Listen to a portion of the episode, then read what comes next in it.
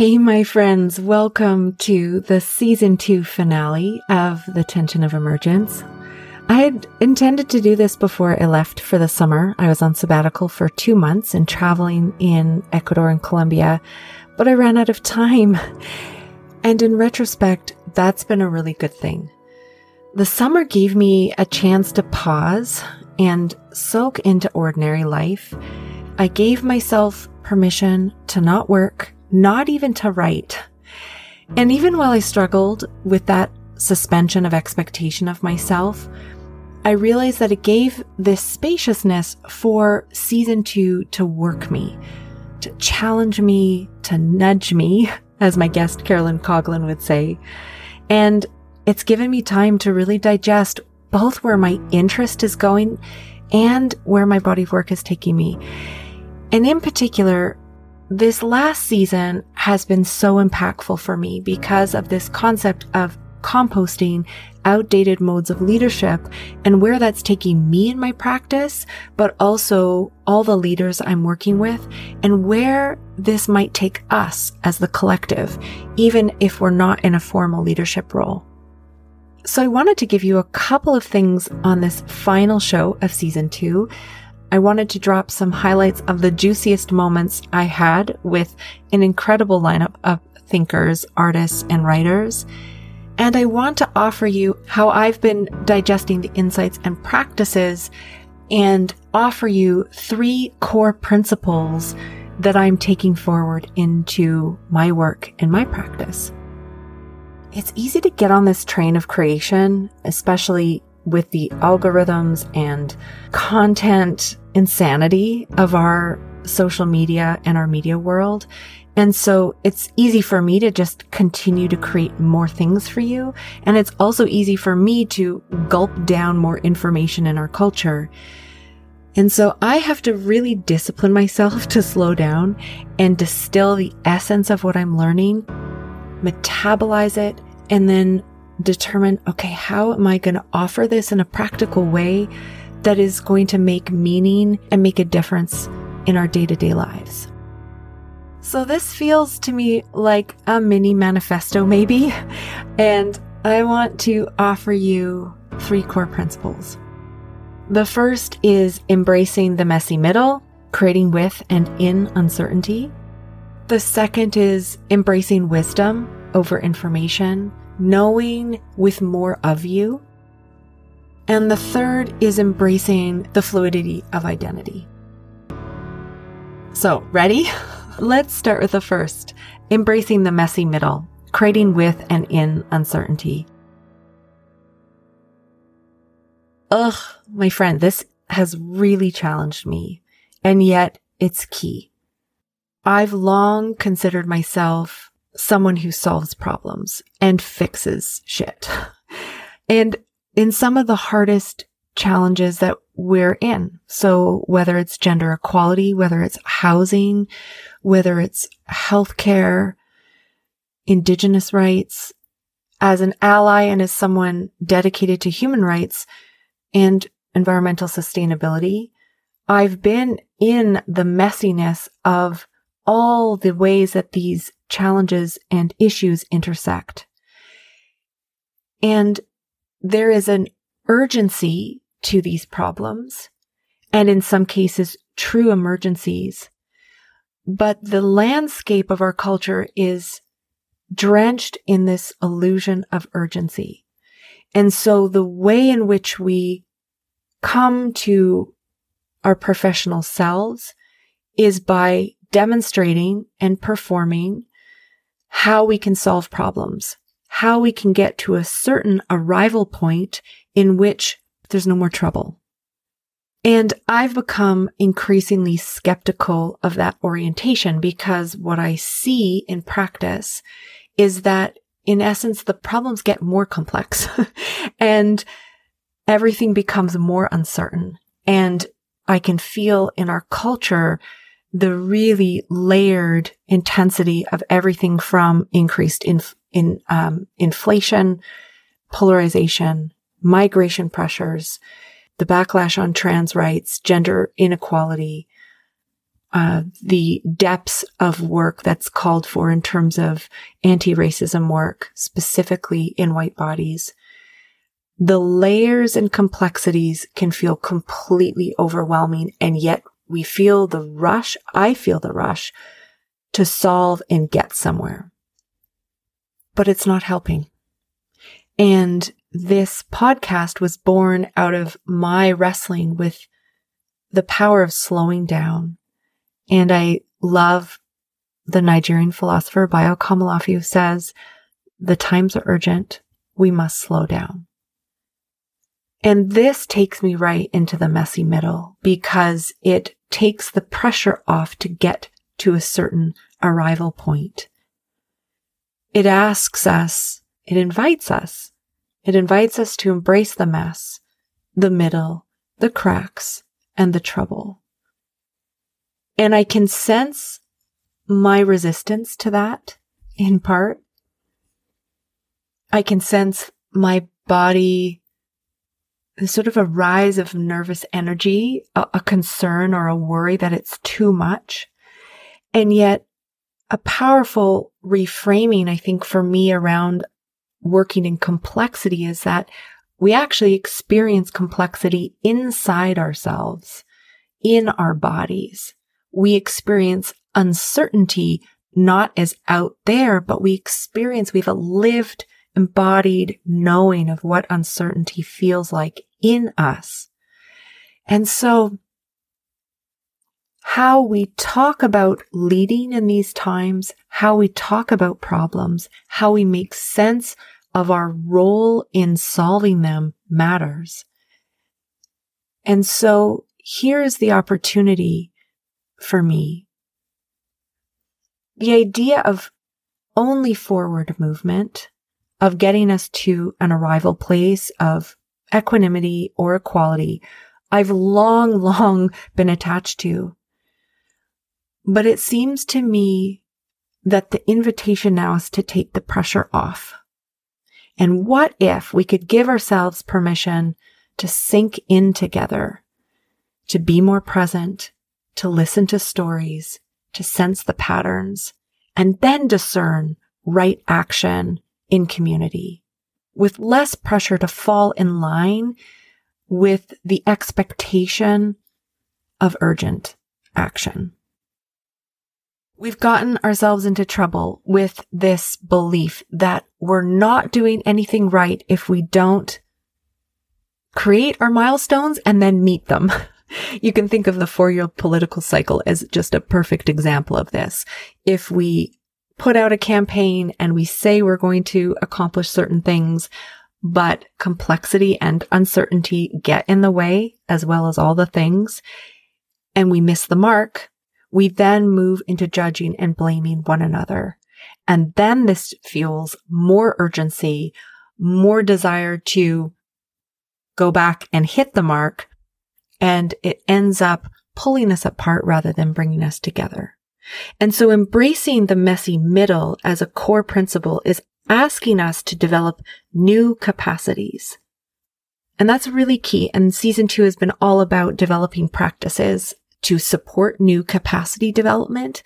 And here are the few that I think are critical. So the first is presence, that we're able to slow down, slow down our pace, regulate our nervous systems, and be present to what is, to the both and at all times. The second is play, to embrace play and creativity, even when we're in the depths of seriousness periphery, to listen to the periphery in our systems, what's happening on the edges for what's not being said or what's being suppressed by a dominant narrative, listening to those who are on the margins of systems and allowing the center and the margins to implode, that there is no boundary between, that we're always fluidly moving between the center and the periphery. And then patterns to take our time and to see and work with the patterns that are emerging in the present moment. Those four components become really difficult when we're rushing in urgency, when we're rushing to an arrival point. And so this is the composting that I think I'm doing in terms of urgency, how I'm working with complexity, how I'm working with uncertainty and shifting an orientation, both attention and capacities to the messy middle.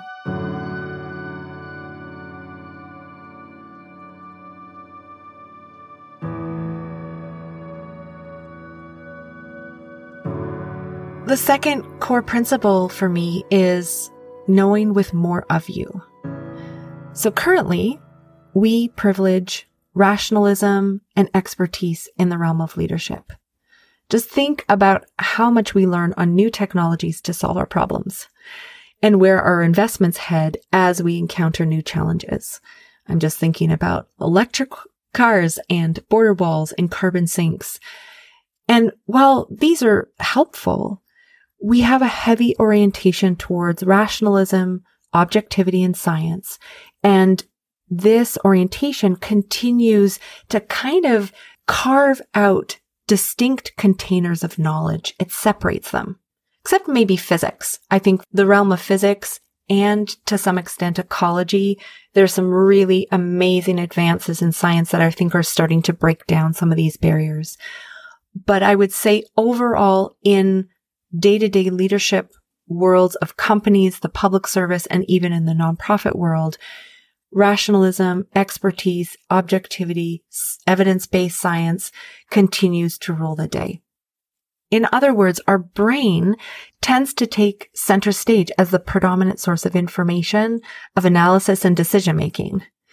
For me, what comes up is even the emphasis on having the right mindset in quotations as as the, the key to making a difference. You know, if we could just train our brain to become more positive, seems to miss out of the complexity of how meaning making is made and the role of conditioned beliefs and our history and our experiences, um, a lifetime of pattern making and the way in which the mind, the body and the heart and the spirit are constantly dancing together and weaving together to make sense of the world.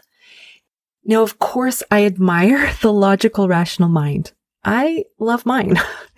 but what I'm saying is that if we're to stay in the trouble with resilience and creativity, it's not enough. And so I love the definition of wisdom this one definition comes from one of my teachers, Cynthia Bourgeault, and she says, wisdom is not knowing more. It's not having more information, but it's knowing more with you. It's knowing more with a wider capacity to access multiple intelligences within you. And how I understand this is that we're called to embrace our intuition we're called to embrace our instinct, our gut knowing.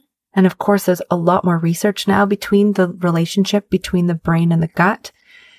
An embrace of dreaming, lucid dreaming, deep dreaming, and the bridge between our waking world and our dreaming world.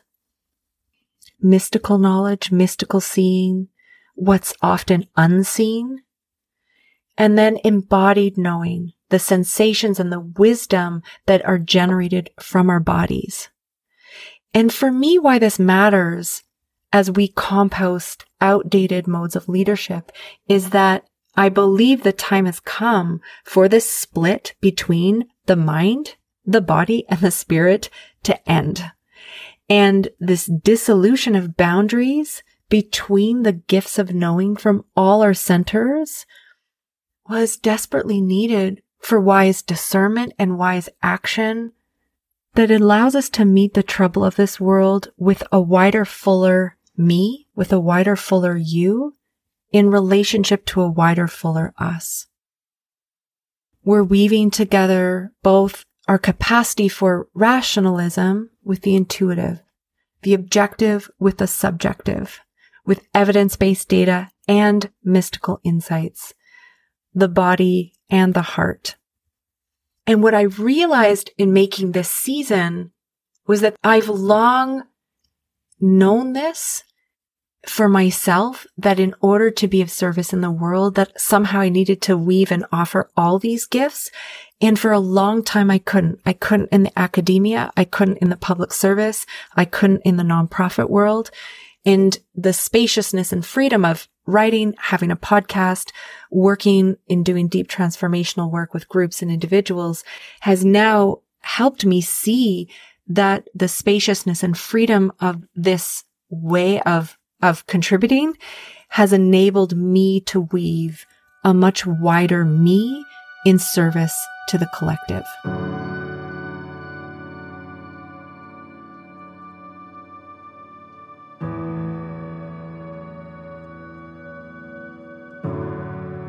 The last core principle is the fluidity of identities. Over the last season, I've really come into relationship with my attachment to certain identities in myself.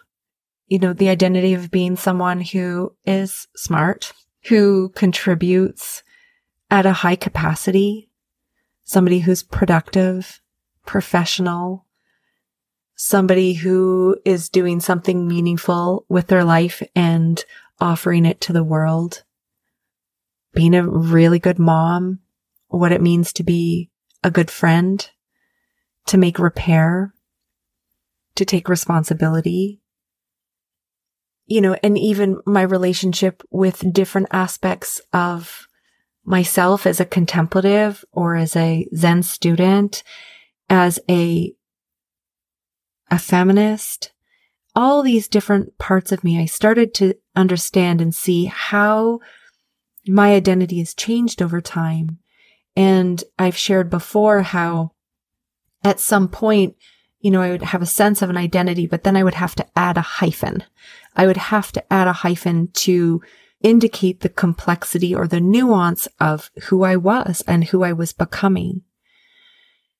And I'm at the point in my own journey that hyphens have become too small and that I'm a constant river of becoming, that I am always in evolution, whether that's intentional because of my growth or whether it's, and I talk about this a lot, both intention and improv, or whether it's the improv of life that demands growing up, waking up, cleaning up and, and stretching beyond certain frames, frameworks, ways of understanding the world Sometimes they just fall away. Sometimes I directly challenge them. Sometimes other people directly challenge me and I have to wrestle with my understanding of myself in relationship to others, the different cultures I move within, and then even bigger, the world. And then beyond that, the cosmos and this mystical, mysterious world that we live in in leadership, there is often a hardening of identity. There is sometimes a putting on the pedestal of, in quotes, the leader, the hero of the story, the magnetic center of the boardroom. And I've noticed for myself in the last two decades where at times I've been attached to certain ways of seeing or holding myself as a leader. And yet the downside of that is that it puts our will and our expertise in this solo project. and I no longer see that as viable.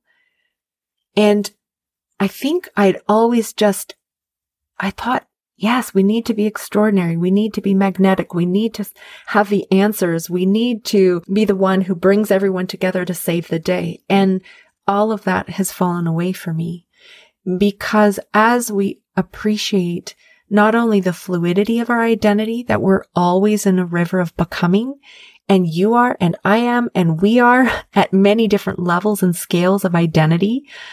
The person, our personhood, our groups, our nations, this world, this planet, that we are, and I love this word that I learned from Sophie Strand, that we're also holobiont. We are an assemblage of our ancestors, of our experiences, of the more than human world that we're always in relationship to. And what that's helped me see and where I think it's impactful for this moment is that it centers our interdependence. Fluidity of identity starts to dissolve the borders of ourselves and enables a much more dynamic reciprocal relationship with one another. So for me, this feels like the core third pillar as we're composting outdated modes of leadership. And in this next upcoming season, season three, I'm looking forward to doing a deeper dive into these three core pillars to explore further what is being called forth in each of us to meet this moment with as much resilience and creativity and patience as possible.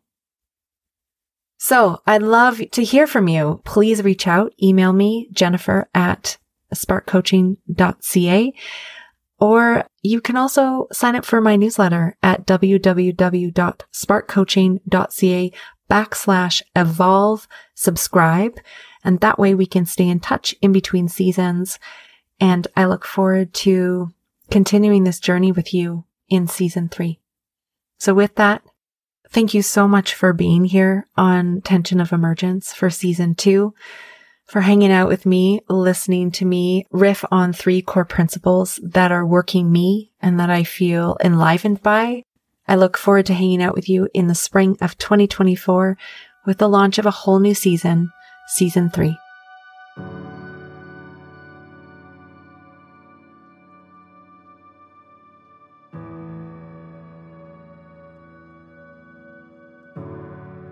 So sometimes I say, you know, maybe civilization is not a human story. We are inside it and we seem to be the prosthesis of it, but who is authoring that story? Could it be single celled yeast? Could it be fermentation processes? I'm not saying that's true, but it's a way of beginning to shift the access, you know, to shift the, the point of entry. It makes me think of the narratives around social change work yeah. and how much we put it on ourselves our own individual will, this idea that we need to get somewhere different than where we are. We are actually perfectly designed for complexity. When our parasympathetic nervous system is engaged, we are wired to be present, to be connecting, to be creative, that is what is possible. Our focus is wide, our heart rate is low. So we have all the conditions to be present and resourceful in complexity when our parasympathetic nervous system is present, which it really should be most of the time. But the paradox is that just when we need that most, complexity is triggering our sympathetic nervous system. So the question is, how do we tap into our natural resources to activate, bring back online our parasympathetic nervous system? So, mm-hmm. what is this teacher of of the discomfort and the uncertainty and the not knowing? And rivers always feel like they teach me that you never know what's around the bend. Is there a log jam? is there, you know, a moose in the middle of the river? Is but I I'd love you to speak to that when I first got on the river, I'm like really nervous, so nervous. And I was like, how can I prepare myself this summer to not be like that? And I pictured in my mind of how I am when I'm on the river, and a lot of time I'm looking for those like sharp corners, or I'm looking at the, I guess, negative stuff. And in my mind, I'm like, I don't really need to be focusing on that since then, I'm trying to celebrate myself more and acknowledge the work that I'm trying to do because I feel like like I get so much and I do so much that I also need to acknowledge that and celebrate the work that I do. Everything that they're saying is coming from this identity of being an ethnocentric group. So they're in the identity of being black, or they're in the identity of being white, or they're in the identity of like the marketing team or the HR team. Like they're in those identities. Mm-hmm. And my challenge to them is that's why they're stuck. Because mm. they're committed to those points of view. They're committed to the differences that make them up and the hurt and the injustices and all that, mm-hmm. which is great to get on the table so that we know what we're addressing. But my challenge to them is the identity that's going to address these and actually bring us to resolution and not the identity that you're currently identified as. Woof. Yes. Like relief as you say that.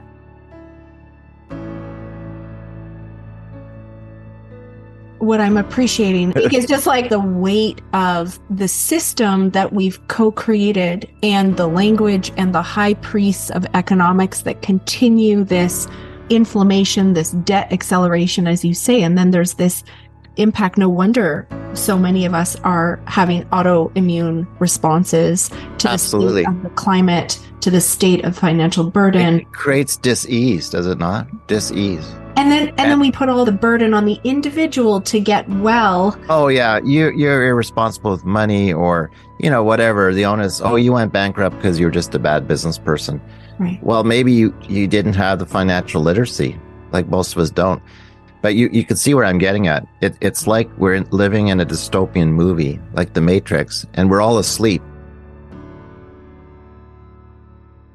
Really, I've never met a person who wasn't interested to talk about their dreams because we're hungry for that kind of nourishment. And we just don't have very many places in culture which value and affirm the intelligence of those images. And so we have been developing realism for, what do you think, like 4,000 years? So it's very deeply embedded in the overculture to focus on that which you can provide evidence for. And yet every night we close our eyes and we enter this limitless capacity of psyche, of soul, where there's this whole living system which is expressing its plurality and multiplicity to us and within us and around us at all time. And it's not just when we close our eyes at night. I, I believe that's a channel, eh, as you so beautifully put it, that we can attune to in any given moment. It's a kind of animism, you know, it's the world behind this world.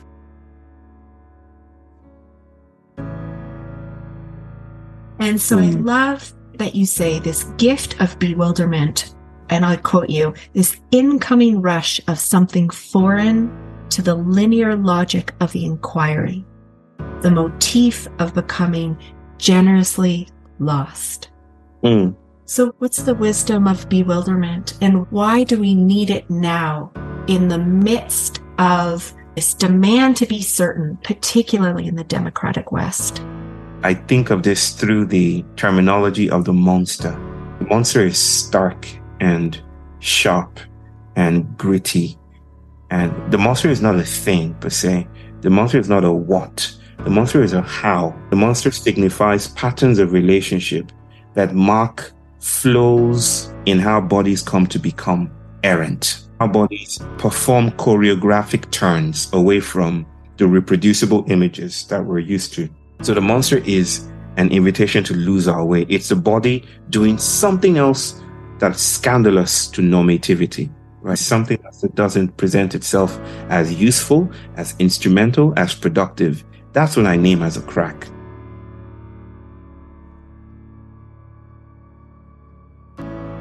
How is dance like a ceremony to you?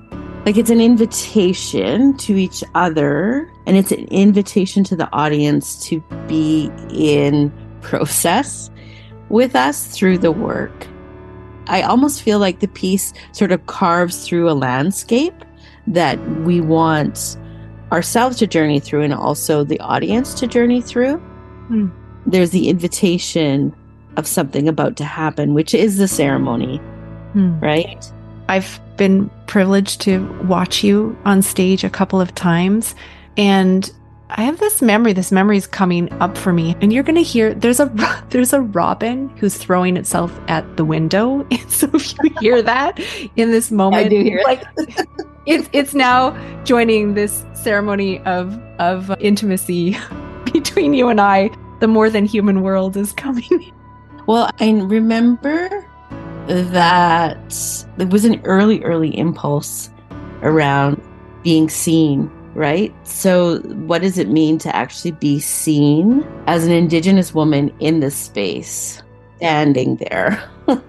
There's something about cultivating that presence and sort of not hiding behind any artifice. So I feel like, in a way, the piece sort of sheds these moments to get to the heart of do you see this person in space? Do you see the things that they have to carry? Do you feel it? Do you see it, feel it? And I think that is like, that's the work in a way, is sort of trying to dive into images to kind of keep on shedding, going into some sort of forest of imagery mm. to keep the journey going until you reach the heart of what you're trying to say or what you're trying to do. And I feel like that's the moment that we're all trying to awaken to.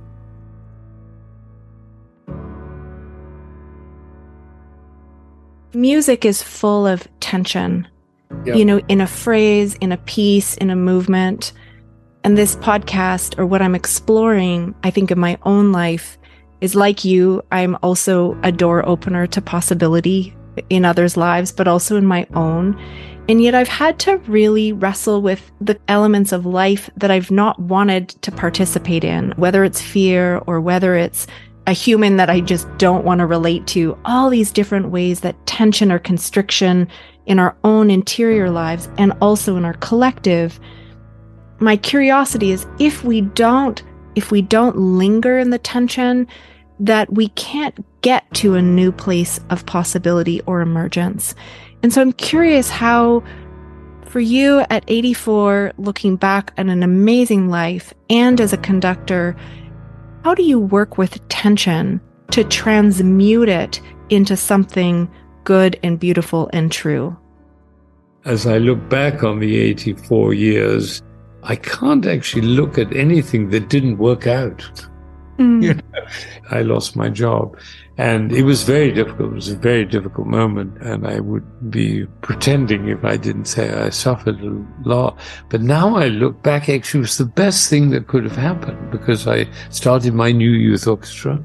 I have my own institution in a sense, and there's a kind of an immense freedom. But I look back on that and I think, actually, this is great. It all worked out wonderfully. And I'm not saying that that's true for everybody all the time. That would be very foolish. But it is amazing how human beings are very resilient and resourceful. I've told the story many times. Maybe you've heard it of my father who helped to create a university at a prison camp during the war in 1943, I think it was, when he was interned in, on the Isle of Man. And there were 2,000 men who all had suffered immense loss. He had lost everything. But he looked around and saw all these men and he said, well, there are a lot of intelligent people here. Let's start a university. And so they did. And there is always something that we can build and discover and things that unconceal themselves in times of trouble.